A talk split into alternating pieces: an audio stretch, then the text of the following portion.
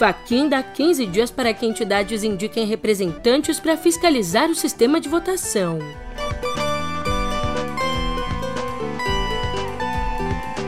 E nos Estados Unidos, comissão conclui que Trump participou ativamente de ações para fraudar as eleições de 2020.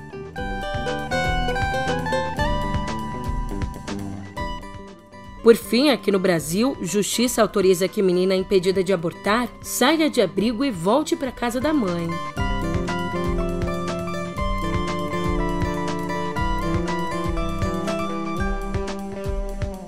Um ótimo dia, uma ótima tarde, uma ótima noite para você. Sim, eu sou a Julia Keck e vem cá, como é que você tá, hein? Eu voltei e voltei para ficar depois de um pequeno afastamento por por probleminhas técnicos. Você sabe como é, né? A gripe bateu a minha porta e eu abri. E como você pode ver, minha voz ainda não tá uma bela viola, mas a saúde tá 10 e a vontade de colocar o nosso papo em dia tá gigante. Por isso, nessa quarta, dia 22 de junho, a nossa conversa começa no TSE. E agora eu te conto a reação dele diante da pressão exercida pela justiça e pela defesa no pé do ouvido. Pois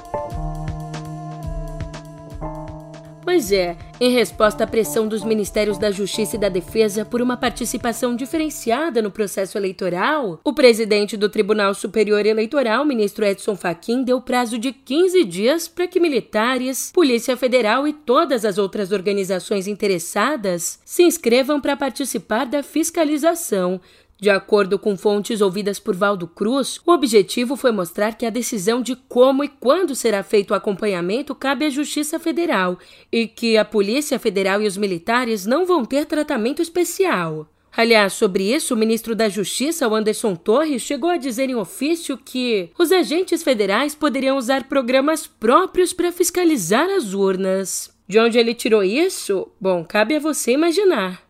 E falando aqui no TSE, os arranjos políticos nos estados devem mudar com uma decisão tomada ontem pelo TSE. Uma decisão que permite que partidos coligados na disputa pelo governo lancem candidatos próprios ao Senado. E um exemplo que eu posso te dar dessa situação é do Distrito Federal, onde tanto republicanos quanto PL apoiam a reeleição de Banês Rocha, mas ao Senado eles divergem. O Republicanos quer lançar a ex-ministra Damares Alves, enquanto o PL apoia a candidatura de Flávia Arruda. Mas a gente tem um porém aí. Os partidos não podem apoiar candidatos ao Senado de legendas fora da coligação majoritária.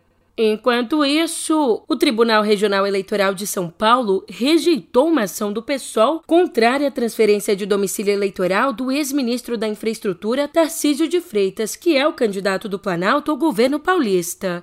Bom, o pessoal alega que Tarcísio vive e trabalha em Brasília, sem vínculos com São Paulo, mas, por unanimidade, os integrantes da corte concluíram que o pedido da legenda foi feito fora do prazo e que, portanto, deveria ser arquivado sem análise do mérito. O partido já avisou que vai recorrer. E vamos falar aqui de confusão que eu sei que você gosta. Veja só, ontem em São Paulo, o lançamento das novas diretrizes para um programa de governo do ex-presidente Lula foi foi assim, no mínimo tumultuado, e foi tumultuado tanto por um adversário quanto por um antigo aliado. É, enquanto Lula discursava, um bolsonarista, o Kaique Mafra, que é pré-candidato a deputado estadual, invadiu o local e avançou aos gritos em direção ao ex-governador Geraldo Alckmin, pré-candidato a vice-presidente. Estou aqui nessa mesa e dizer para vocês é o seguinte: sem vocês, sem, sem vocês, sem, sem, sem vocês, nós não conseguiremos governar esse país. Nós vamos precisar. Então, Mafra foi contido e retirado, e nesse meio tempo, Lula nem interrompeu o discurso. Daí, depois, quando falava o ex-ministro Aloysio Mercadante, o ex-senador Eduardo Suplicy, que inclusive fez aniversário, completou 81 anos ontem, Bom, quando a Luísio falava, Suplicy o interrompeu para entregar uma proposta de programa de renda mínima, reclamando ainda por não ter sido convidado a participar da elaboração das diretrizes. É, depois, são muitos sindicatos, não tenho como citá-los, todos. Queria. Entregar ser... a proposta que não, não foi considerada. Infelizmente, eu entreguei por e-mail há 10 dias e não foi considerada ainda uma, entre os principais a instituição da renda básica de cidadania aprovada por todos os partidos, sancionada pelo presidente Lula e, e está no programa do PT há muitos anos, todo ano. E ele tem alguma, ele tem alguma coisa comigo. Não me convidou para essa reunião. Você sabe com quem que eu soube da reunião? Oh, oh. Ontem à noite, o pai Robert estava na reunião do partido. Eu fui convidado, mas hoje eu estou aqui. E continuarei trabalhando muito para que Lula e Alckmin instituam a renda básica da cidadania enquanto eu estiver vivo ainda. Agradeço muito a sua apresentação. Eu, de fato, não tive como como acompanhar o convite de todas as pessoas. Só olhar o tamanho do plenário nem era a minha função. Em relação às propostas, hoje é o início de um processo. Você vai ter chance de discutir, mas para entrar no programa de governo, nós vamos ter que ter um debate aprofundado. E indo agora ao Planalto, ó, se você for sair de casa, você leva guarda-chuva porque vai chover. O Ministério das Relações Exteriores finalmente enviou ontem as congratulações oficiais do Brasil ao presidente eleito da Colômbia, o Gustavo Petro. Tô brincando, na verdade, eu não sei se vai chover, mas é que o cumprimento foi enviado dois dias depois do resultado das eleições. Ali, em uma nota, o Itamaraty firmou seu compromisso, abre aspas, com a continuidade e o aprofundamento das relações bilaterais com a Colômbia. Fecha aspas. Já o presidente Jair Bolsonaro foi na direção oposta e usou Petro, o primeiro esquerdista eleito no país vizinho, para atacar o ex-presidente Lula. Vocês viram o, o, discurso de hoje do, do novo presidente da Colômbia? Sim. Soltar todos os meninos presos, todos. É, o Lula vai soltar os menininhos que mataram alguém por um celular para tomar uma cerveja. É, para contextualizar aqui, ali no domingo, enquanto fazia o discurso de vitória, o colombiano defendeu a libertação de jovens presos durante protestos em 2019. Então, obviamente, Bolsonaro aproveitou a brechinha para descontextualizar as declarações de Petro e de Lula. Vale pontuar que, quando Bolsonaro fala em roubar celular para tomar uma cerveja, ele faz alusão a um vídeo no qual Lula supostamente aparece defendendo isso. Mas aí que tá. Esse vídeo é editado. As falas integram uma entrevista de mais de uma hora na qual as frases foram recortadas e manipuladas para alterar o sentido. E olhando agora lá para fora, a comissão parlamentar que investiga o envolvimento de Donald Trump nos acontecimentos que levaram à invasão do Capitólio em 6 de janeiro do ano passado concluiu que o ex-presidente participou ativamente de ações para fraudar as eleições de 2020. A informação foi dada ontem na quarta audiência pública do órgão e, como dizem os depoimentos, Trump agiu em duas frentes. De um lado, pressionou funcionários em estados para mudarem o resultado das urnas e, de outro, elaborou um plano para nomear delegados alternativos. E, além dele, ao menos dois parlamentares republicanos, um deputado e um senador foram apontados como participantes nas manobras.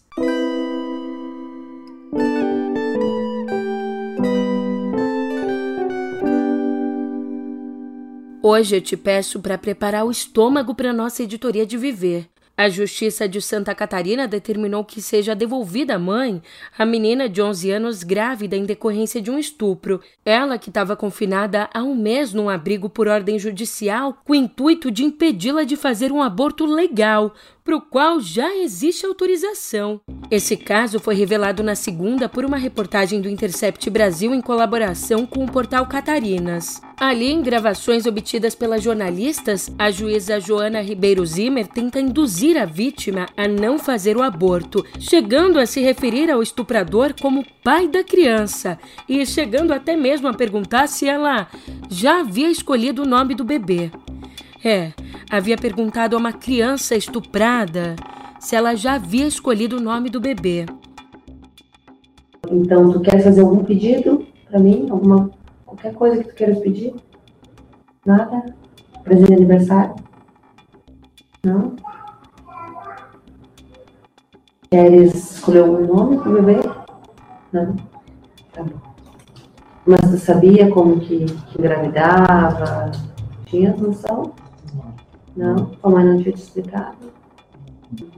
Você acha que o pai do bebê concordaria com a entrega para adoção?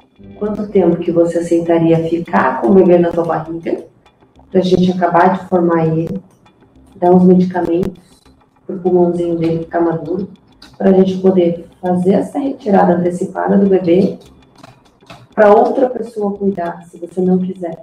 Quanto mais ele fica na tua barriga, mais saudável ele fica, né? Mas tirando ele cedo, ele fica assim bastante tempo no hospital aí. Você compreende tudo isso?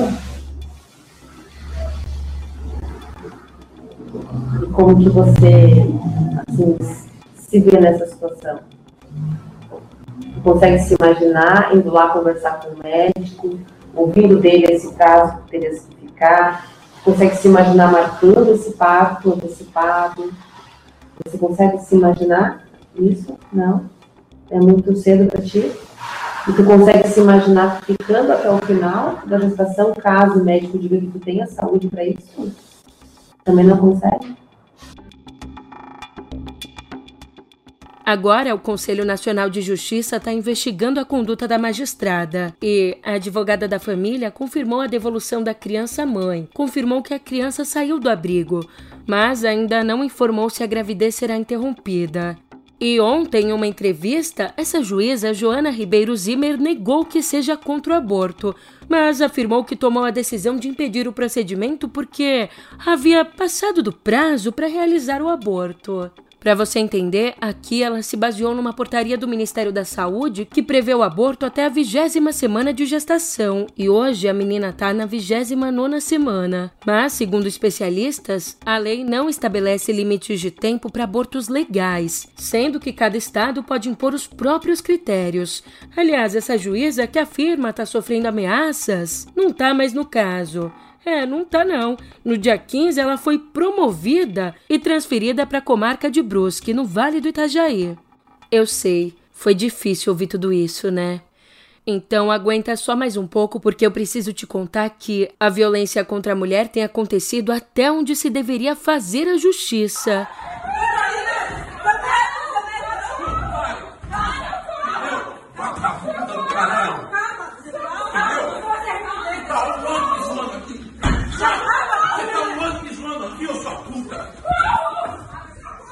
A procuradora-geral do município de Registro, a Gabriela Samadelo Monteiro de Barros, foi espancada a socos e pontapés pelo também procurador Demétrios de Oliveira Macedo dentro da própria prefeitura onde trabalham. O motivo da agressão foi uma investigação interna, que começou a partir de uma denúncia dela sobre o comportamento violento de Demétrios. Toda a ação foi gravada por colegas e a prefeitura de registro diz que pediu o afastamento do agressor.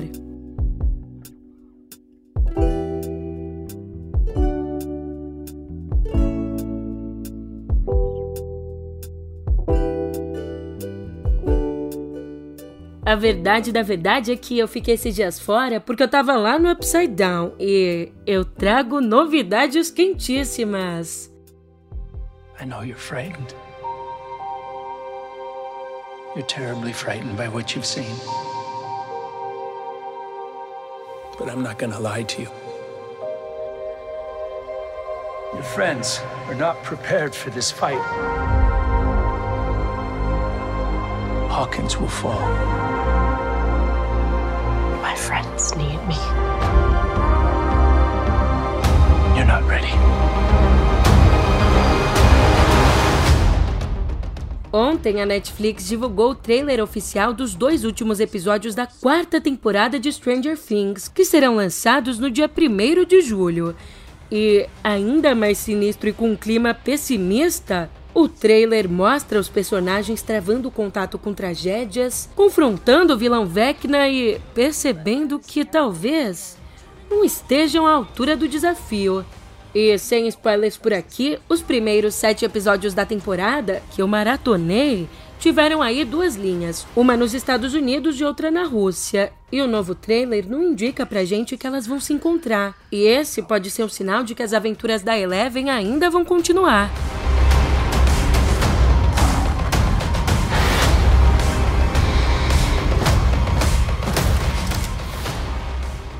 Agora, uma coisa é fato: os adolescentes de Hawkins, onde a série se passa, Eles até podem estar tá sofrendo, mas a série tem deixado uma senhora inglesa, ó, feliz da vida. A gente tá falando aqui da cantora e compositora Kate Bush, que aos 63 anos faturou nas últimas três semanas cerca aí de 500 mil dólares. Ou seja, mais de 2 milhões e meio de reais em três semanas. E isso contando só o Spotify.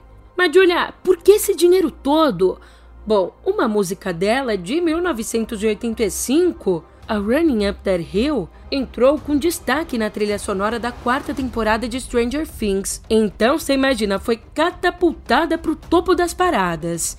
E, ao contrário da maioria dos artistas, a Kate é dona de todos os direitos sobre a obra, portanto, a única beneficiária do sucesso. Entenda sucesso como bufunfa, tostão, grana, como você quiser, mas ó, sucesso é alto, hein?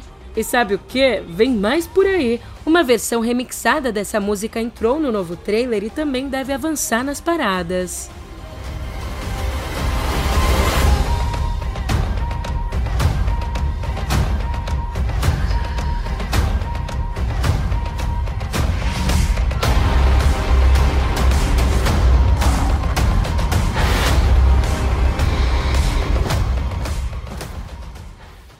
Cá, você conhece aquele ditado, né? A beleza tá nos olhos de quem vê. Mas se você é míope assim como eu, a tecnologia pode nos ajudar nessa tarefa. Ou não.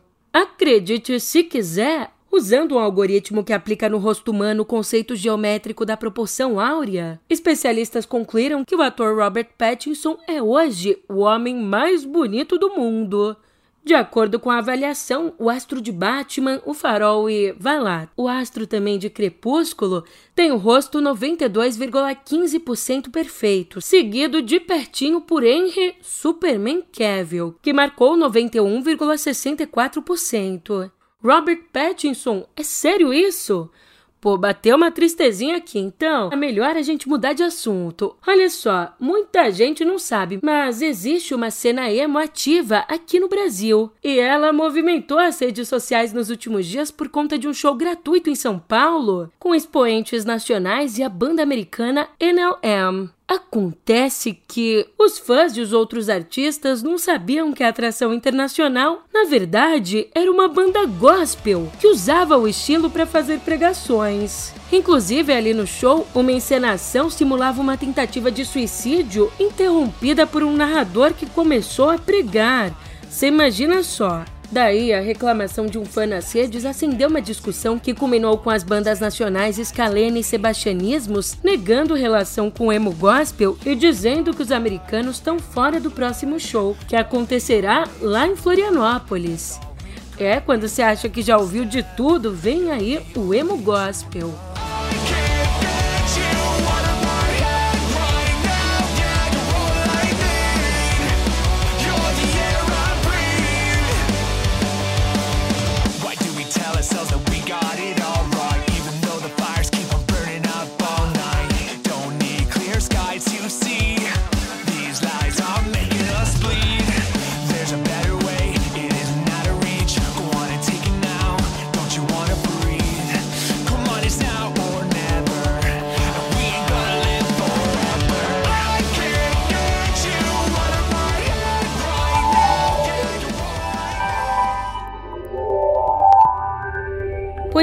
A Microsoft decidiu encerrar alguns recursos e limitar o acesso livre a ferramentas de inteligência artificial usadas para detectar, analisar e reconhecer rostos. A decisão faz parte de uma nova postura mais rígida da gigante de tecnologia com a ética nos produtos de inteligência artificial.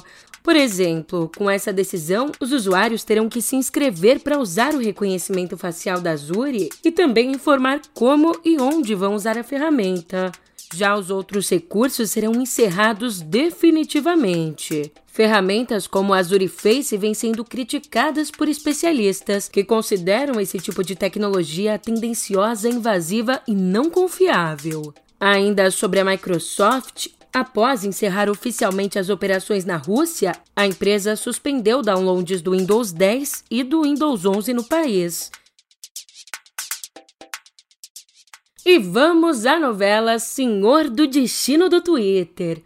Bom, agora o bilionário Elon Musk está mesmo a um passinho de se tornar o dono do Twitter. Isso porque o conselho de administração da companhia recomendou que os acionistas votassem a favor da aquisição de 44 bilhões de dólares. De acordo com o documento enviado à Comissão de Valores Mobiliários dos Estados Unidos, o Conselho, aspas, determinou que o acordo de fusão é aconselhável e que a fusão e as outras transações contempladas pelo acordo são justas, aconselháveis e no melhor interesse do Twitter e de seus acionistas. Mas ó, a data para votação ainda não foi definida. E Assim, o nosso episódio de hoje vai chegando ao fim. E eu vou te dizer, eu ainda não consegui matar toda a saudade, não. Então a gente se vê por aqui amanhã. Até lá!